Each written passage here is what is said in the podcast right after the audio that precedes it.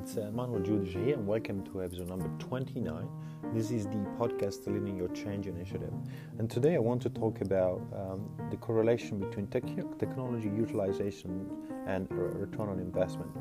Um, I'm, I'm, re- I'm, referring to also some of the studies that were done by um, uh, Prosci, the expert in change management. What they found is that there's a direct correlation between um, the, the elements of effective change management and the ability of, uh, of a project, of a program, or, or of a change to achieve a return on investment.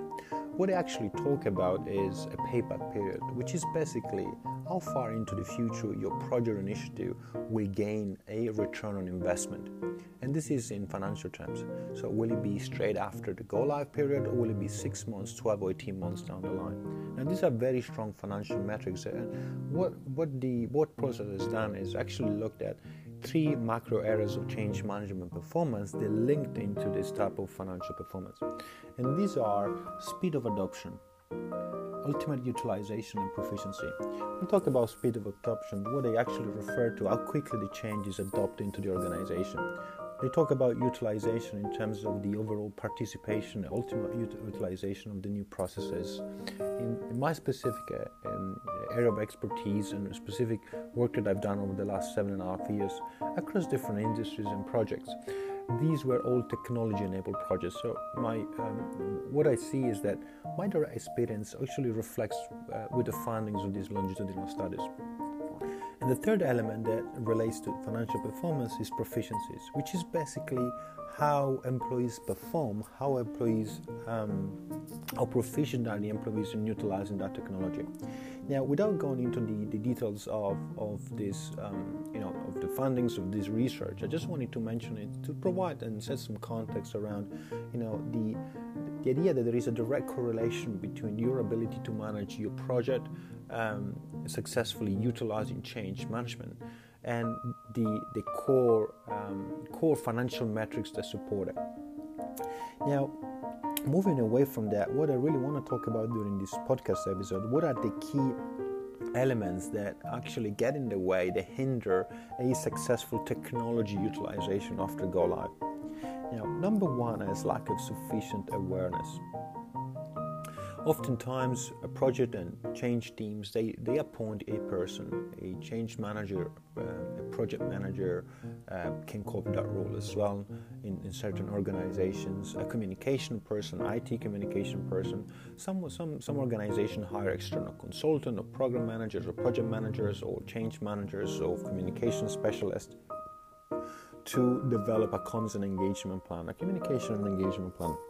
But what I found is one of the key aspects that actually fail, that contribute to the failure of a change project, is the fact that people that receiving, uh, for which the, the, the, change is relevant, that are impacted by the change, that receiving the changes, uh, for example, is a system upgrade or there is a new ways of logging into your system or a domain change.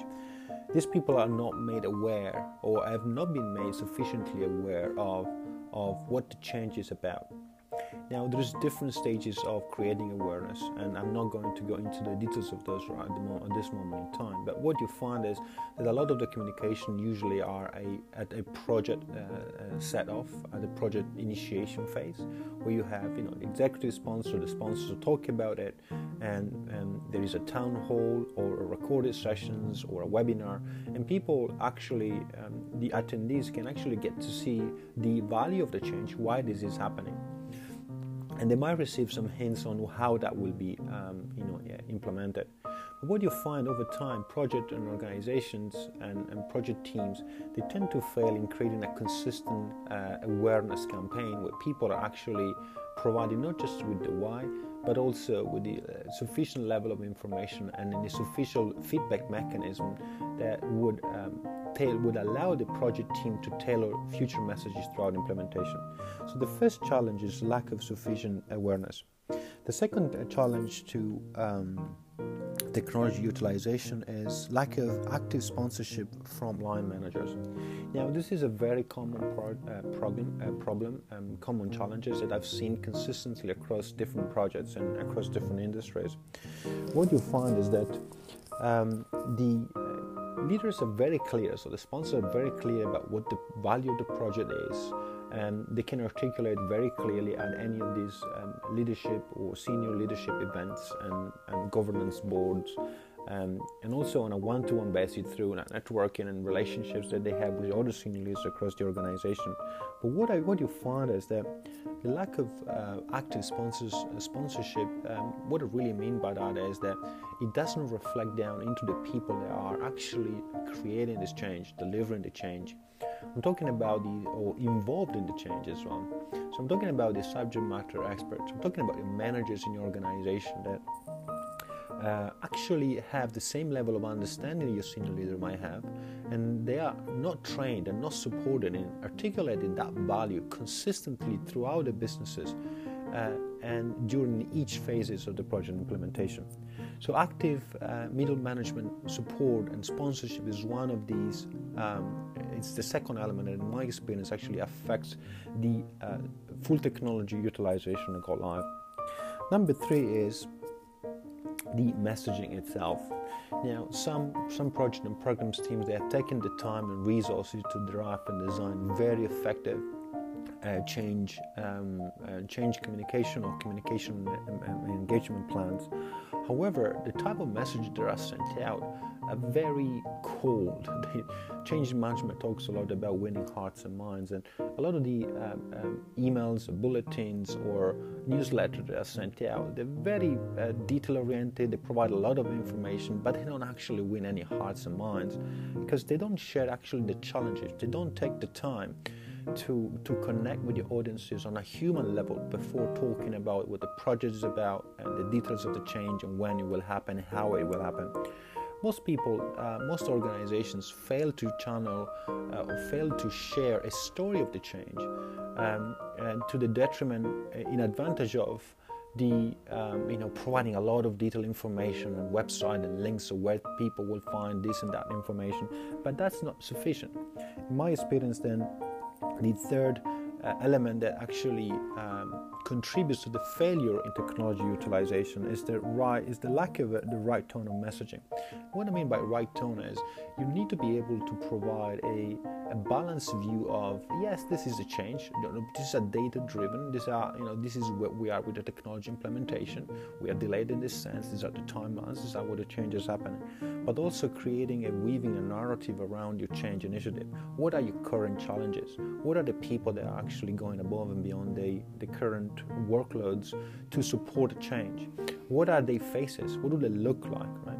This this mix of data driven but also narrative um, uh, type of messages and, and, and um, can really make a massive, a considerable difference in your, ability of a change project to de, to deliver value and also uh, promote full technology utilization.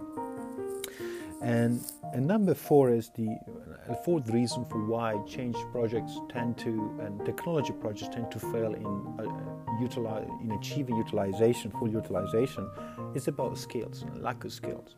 Now, uh, oftentimes, the uh, what project teams and, and change teams and, and, people in charge of innovation initiatives fail to understand is that um, technology per se is basically a byproduct of a trial, a sort of a trial and error. So you develop, you have a developer, you're a lead developer, a set of highly technical individuals that can create it.